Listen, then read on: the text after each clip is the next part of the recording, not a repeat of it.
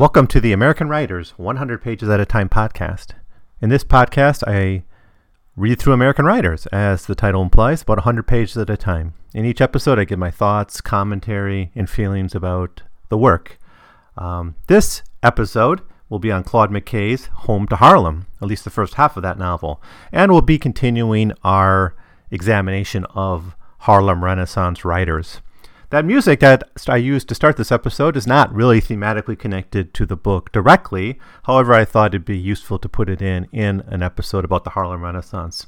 That is Lift Every Voice and Sing, which was originally written by James Weldon Johnson, uh, a famous uh, American African American writer who I'll be looking at in uh, the future.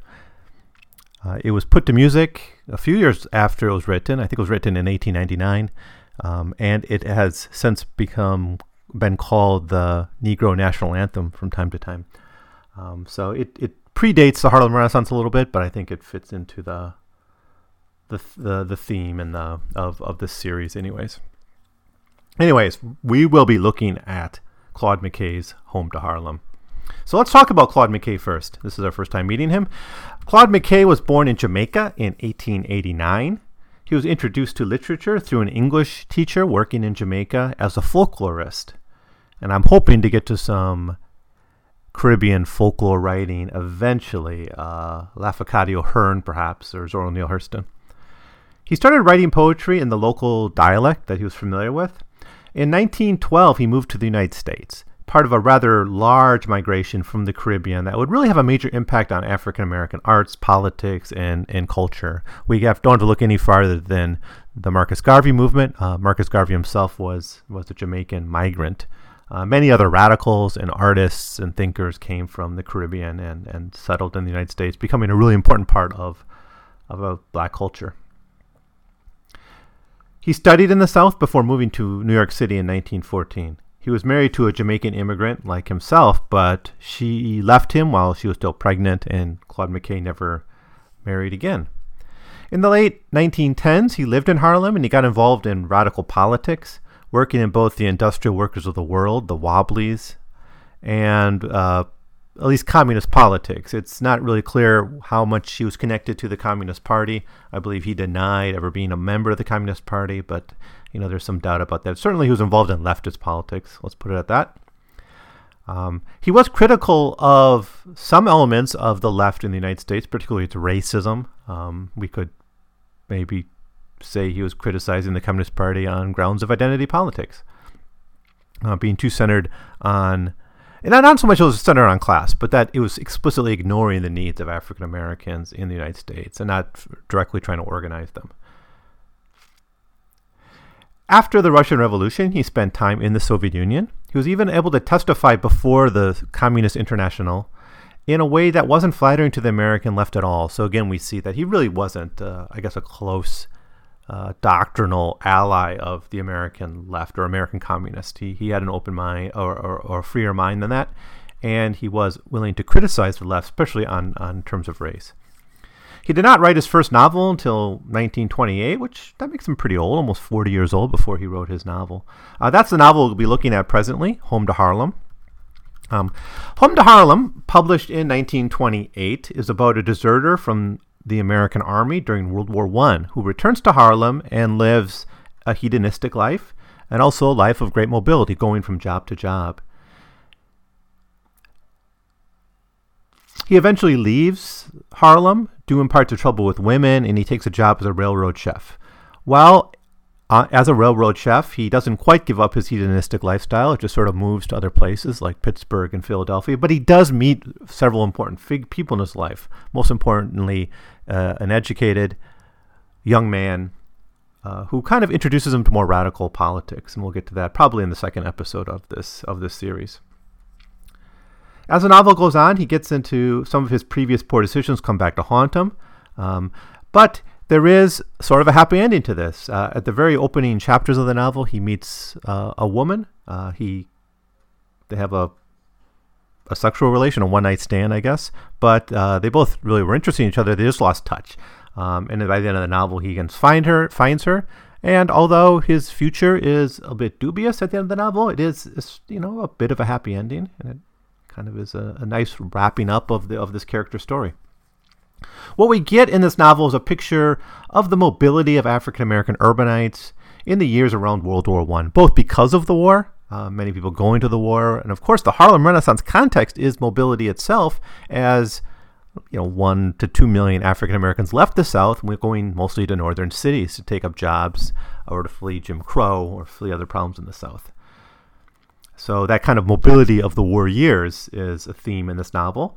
We also find the struggle to find a stable place and a stable, I guess. Uh, yeah, I'm kind of f- tripping over my words here. What I want to say, I, I was almost wanted to say identity, but it's not quite it. It's it's really how the color line limits their options, makes it more difficult for them to be as free as they'd like to be.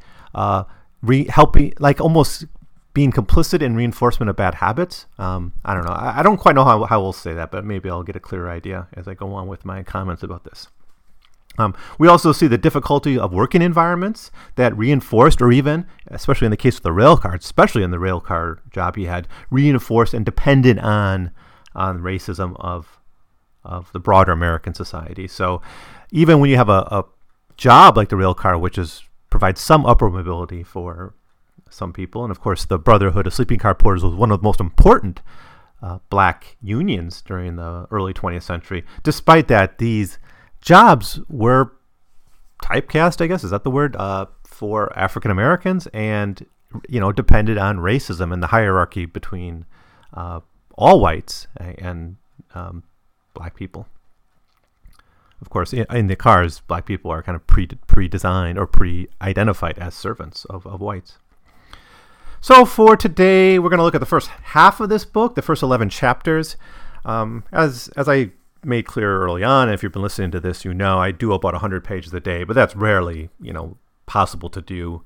Uh, so I kind of have to make choices from time to time. Um, this novel is like 180 pages, so I had to split it somewhere, and you know, about the first 11 chapters gets you about halfway through the story. Anyways, Chapter 1 Going Back Home. Uh, as our novel opens, our hero, Jake, is working on a ship with some Arab sailors.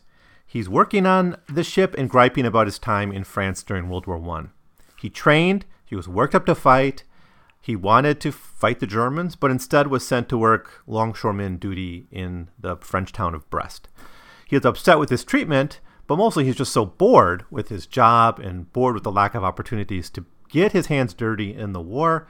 He decides to desert to London, where he enjoys life. Uh, the armistice in uh, November of 1918 brings a flood of soldiers back home, both Americans and British, and that uh, kind of, I guess, saturates the the situation there. And he starts to miss Harlem, and he decides to go back.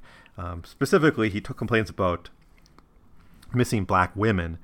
Uh, this is quote from the novel on page 142 of the Library of America edition. Why did I ever enlist and come over here? he asked himself. Why did I ever want to mix myself up with white folks' war? It ain't ever wasn't any black folks' affair. Blacks ain't even always such fool anyhow, always thinking they've got something to do with white folks' business. So he decides to go back to to Harlem, to back to America, but specifically to Harlem. Chapter two, uh, rival he leaves his ship and he had like fifty dollars, which he got was his pay for his time surfing on the ship. It was he he loses I guess his army pay uh, or whatever he didn't get previously because he was a deserter, but he does go. He is able to get some salary from working on the ship, so this is like his sign out um, pay. He, uh, so it's not that much money, but it's enough for him to immediately go to Harlem and visit a cabaret. Now, the cabaret is going to be one of the major um, settings in this novel. Um, of course, by this time this is this novel is set, prohibition is already in place, so this stuff is illegal, and there is going to be this threat of the police in the novel, but it's not a really serious threat, and it's not a huge part. This isn't a novel about prohibition.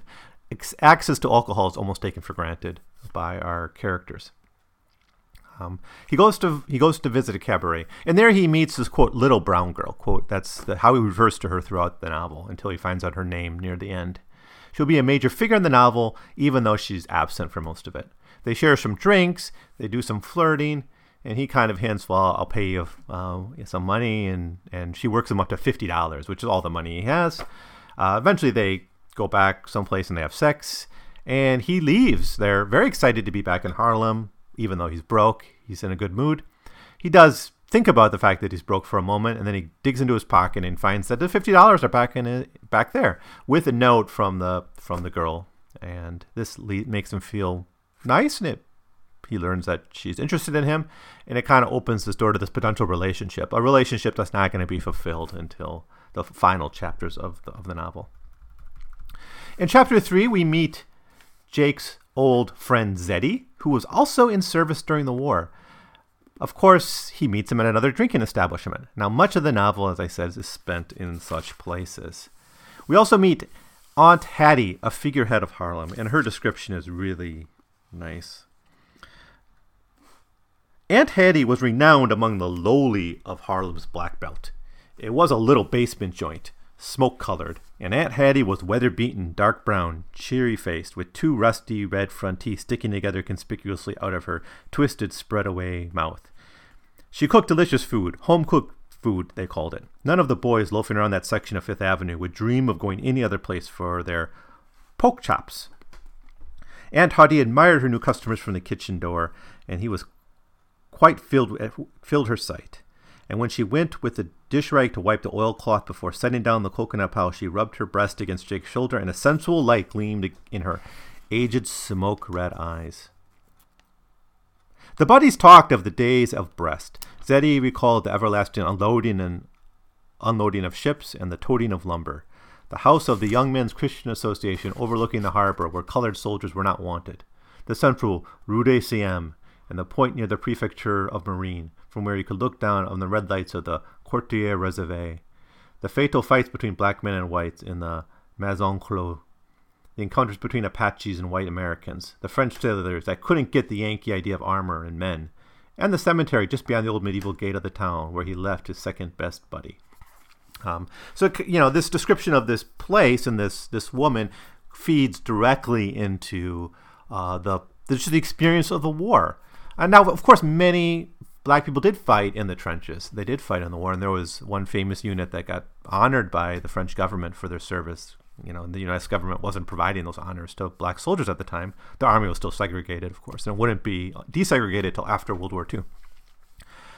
But most of the African Americans who served were uh, given these kind of secondary jobs, service jobs, backline type work. And what we see here is that this was something that was actively resented by these soldiers, and in, in Jake's case, it causes him to desert. So, chapter four. Chapter four is called Congo Rose. And this chapter begins with the singing of the praises of the location, the Congo Rose. And he, this is when he starts to look for his that girl, that brown girl. And he goes to this cabaret called the Baltimore, where he met her before. And instead, Jake finds a woman, Rose, and he starts to chum with her. There's some really interesting masculinity in this passage as Jake is challenged by a woman who suggests that shacking up with a woman is an easy way for men to avoid their masculine responsibilities. And here's what she says to him I've never been a sweet man yet, never lived, or this, sorry, this is Jake saying this. I've never been a sweet man yet, never lived off no woman and never will. I always works. I don't care what you do, I'll use my man, but hard work's no good for sweet lovin' papa. This is that's her response. So there's this uh, tension here, and we're going to find with some of his friends. I, I think it's Zeddy who has this problem too. That he, he ends up living with a woman who basically takes care of him, lets him shirk work, lets him get out of uh, doing some work, and there's this tension about, um, you know, what's it what's it mean to be a real man, and this is a real struggle for a lot of our characters who are trying to find a place in this economy, and I, they're mostly good people who want to work, but so much of the economy is closed off to them, and off to them, and well, this issue of work and where to find work and the problems that race plays in these people finding long-standing uh, I guess gainfully gainful employment is going to be explored in the next chapter. So I'll just jump to it. This chapter is called "On the Road Again" or "On the Job Again." Sorry, not on the road again, but on the job again. And we learn a little bit more about Rose and her attitude about this. Quote: The mulattress was charged with tireless activity and Jake was her big good slave. But her spirit lacked the charm and verve, the infectious joy of his little lost Brown. He sometimes felt she had no spirit at all, that strange, elusive something that he felt in himself, sometimes here, sometimes there, roaming away from him, going back to London, to Brest, La Havre, wandering to some of the unknown new part, port, caught a moment by some romantic rhythm, color, face, passing through cabarets, saloons, speakeasies, and returning to him. The little Brown had something of that in her, too. The night he had felt a reaching out, a marriage of spirits, but the mulatress was all a wonderful tissue of throbbing flesh. He had never once felt any of in her any tenderness or timidity or aloofness. Now, this is a really interesting passage for me. Uh, Jake is kind of here fascinated with mobility and action, and the cabaret is a reflection of that. So he's always on the move. He's always on the move, whether it's from this job to that job. And finally, for much of the novel, he's working on the railroads, which is a job that literally moves him from place to place. And you know, in part, it, it might be try, him, Jake, trying to avoid responsibility. He's certainly not presented in the novel by McKay as the most responsible person, but you know, there are opportunities for him to settle down and, and to, you know, such as with Rose. Um, but there is this tension, and, and, and mobility is going to be a big theme in this novel, and, and, and what it means for these characters is, is much of what McKay is trying to say here. So, anyways, Jake takes up work as a longshoreman. So again, we see he he is looking for gainful employment. It's just he has a hard time keeping jobs, and he sometimes uses various excuses to get out of it. Uh, we get to explore actually another side of masculinity in this passage. Uh, he goes to work one day, and after work, he's approached by a white worker who informs him that he's stri- strike breaking, strike breaking, scabbing. Right, uh, a real no-no, um, even for non-union men. And Jake explains to him, "Well, I'm not the kind of man who's going to scab, so I'm not going to work there anymore." And he asks, like, why wasn't there a picket line? I wouldn't have worked if I had known there was a strike going on. And the man says something like, well, the union didn't, isn't approving of this. So it's kind of like a wildcat strike. And Jake then quits. He, he doesn't go back. But then he's asked, like, well, you can join the union, you know, and when the strike's over, maybe you can get a job here. And Jake backs away from that. He says, I don't want to be joining uh, unions, these white unions. And the, the union man tries to explain that they're interracial unions, and it doesn't convince him. Um, so class, masculinity, and race are kind of all mixed up in this section in this passage.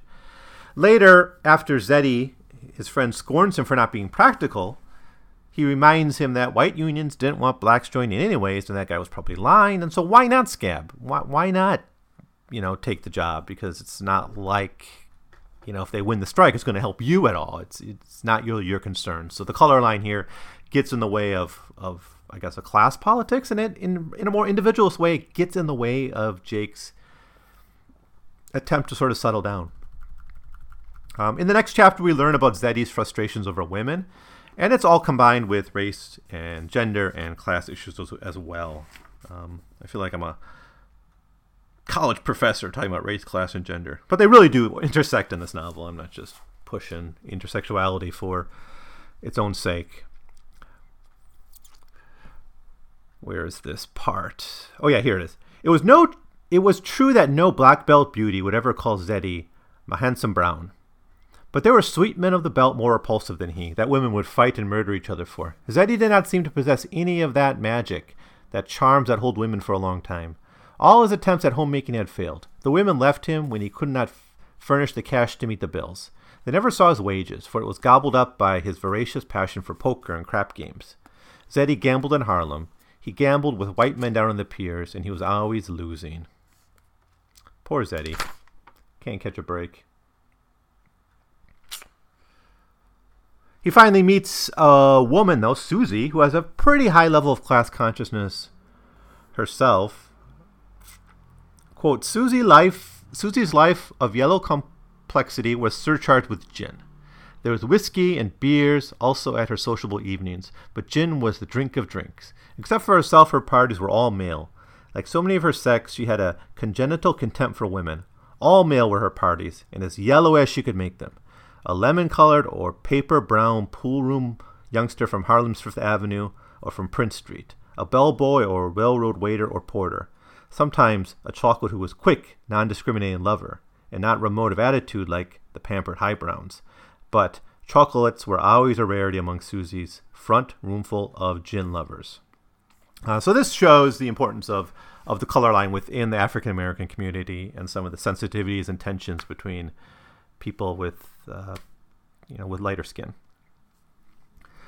Later in the chapter, Jake gets to ponder uh, the gender line as well. So through, through this part of this passage, we really find these young men and women kind of exploring their, their place and, and work, income, uh, relationships, gender roles are all mixed up in here. And it's really, really fascinating. And there's probably a lot more we could say about this and dissect it almost line for line of what's being done here. Chapter 7 is called Zeddy's Rise and Fall. And it, it doesn't end his character, but it, for a while it kind of finishes with what McKay wants to say about him. It's not a long novel, and he doesn't have time to to you know fully develop these life stories. Zeddy will come back, but for now, it's um, we kind of find out what happens to him. Our heroes go to Susie's uh, for one of her quote unquote free love feasts. Um, it's not as it sounds, uh, but it is uh, one of these gatherings that that quote I just read is referring to. She's a party girl. They talk about the situation in Harlem, and Susie says she thinks that black men are spending too much time in Harlem. In fact, Jake later learns that Zeddy has been forbidden from Harlem Night by Susie, which does seem a bit strange because Susie herself is one who likes to party and likes to drink, and you know she's describing her as a gin-loving party animal. But she forbids Zeddy from going out. And does this have a role with his dubious income source, or the fact he's gambling as a punishment? Uh, it might be a little bit of all that. At some point later, Zeddy is out with the group and leaves Susie behind, and he gets riotously drunk. When he returns home, he finds all his belongings are out on the street. He concludes that there's no future loving black women, saying, Black woman is hard luck. In chapter 8, we have uh, one of one of a couple uh, raids or police actions against the cabarets and saloons and bars of, of Harlem. So Jake is still working on finding his lost Brown at the Baltimore.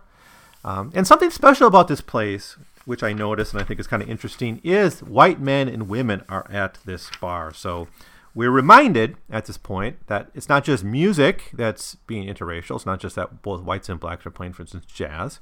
Um, that these public spaces uh, in Harlem are attracting a white client base. So where is it? Yeah, so one night, Jake noticed three young white men, clean shaven, flashily dressed, who paid for champagne for everyone in the flat.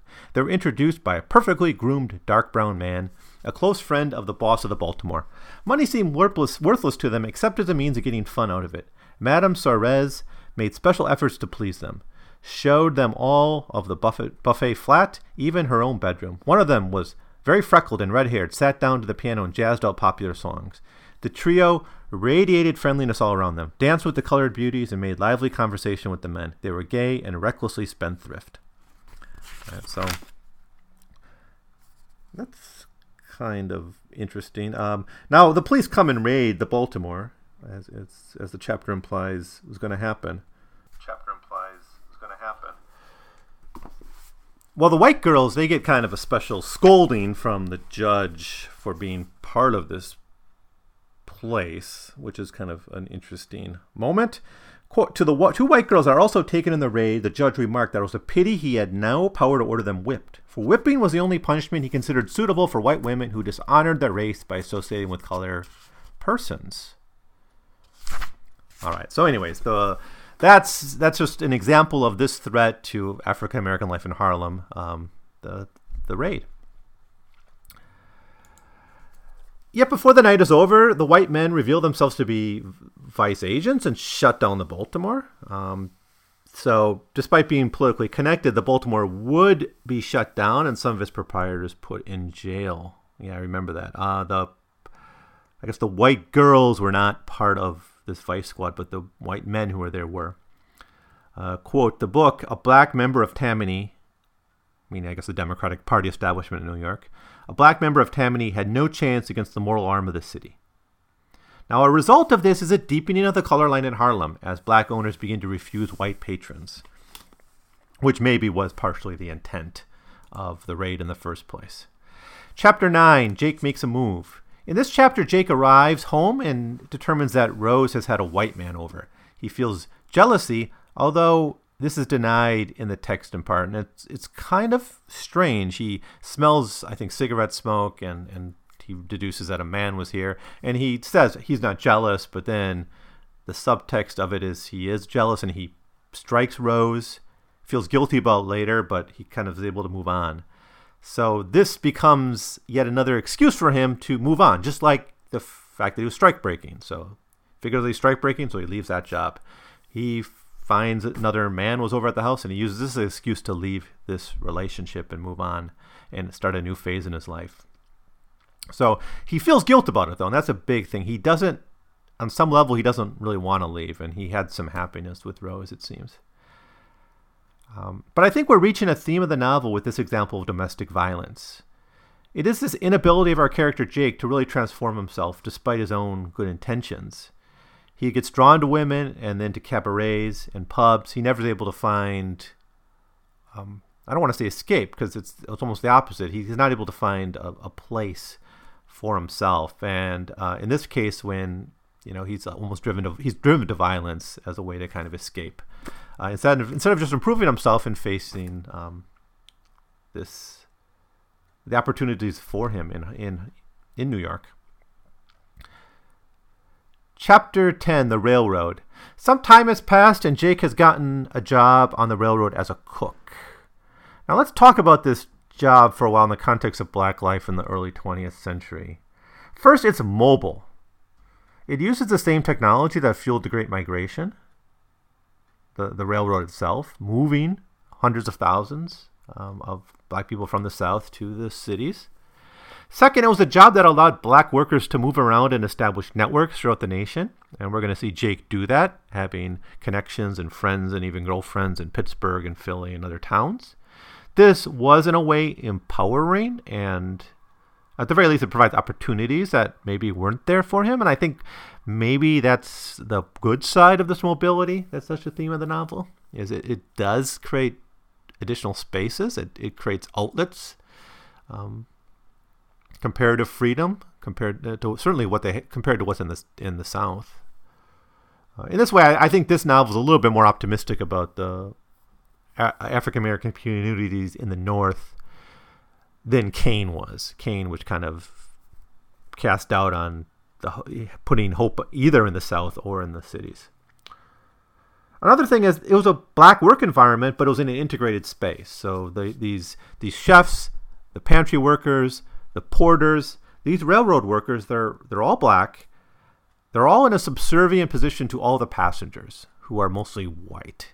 Right? Streetcar, though not streetcars, these sleeping cars were segregated as well. I mean, that was the whole point of the Plessy versus Ferguson trial, right? Uh, Homer Plessy, you know, was bought a ticket for the white first class, I think. So they were they were separate cars, but you know, there's kind of a permanent underclass in the railroads in the form of all these servants, and it was uh, so it was a black working space, and it, there's networks there, and of course, it's going to be a very powerful union. The Brotherhood of Sleeping Car Porters is going to be the union that uh, A. Philip Randolph used to push for the March on Washington in 1941, which pushed, or at least the threat of that march pushed Roosevelt to force employers to integrate if they wanted government contracts for war industries. That's a big event in civil rights history and A. Philip Randolph and the Brotherhood of Sleeping Car Porters were part of it.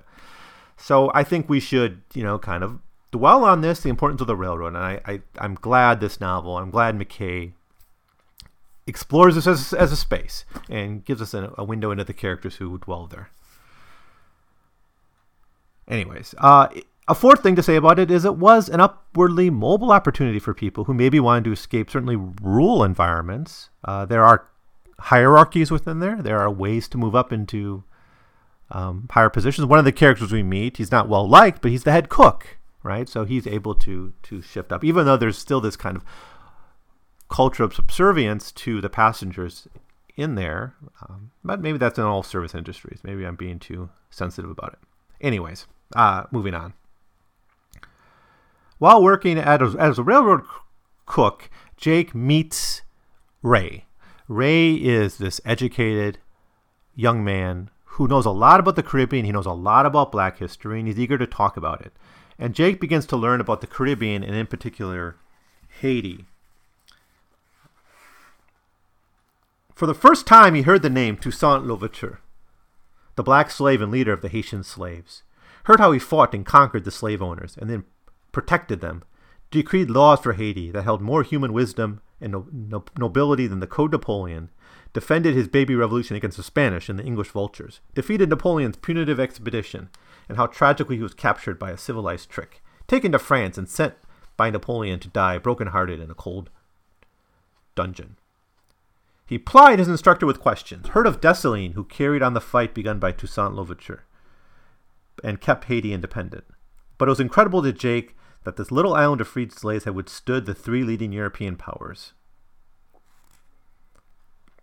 And it goes on for a few pages here, just the, the history lessons he get. He learns about uh, the African American colony in Africa, Liberia, this republic formed by American blacks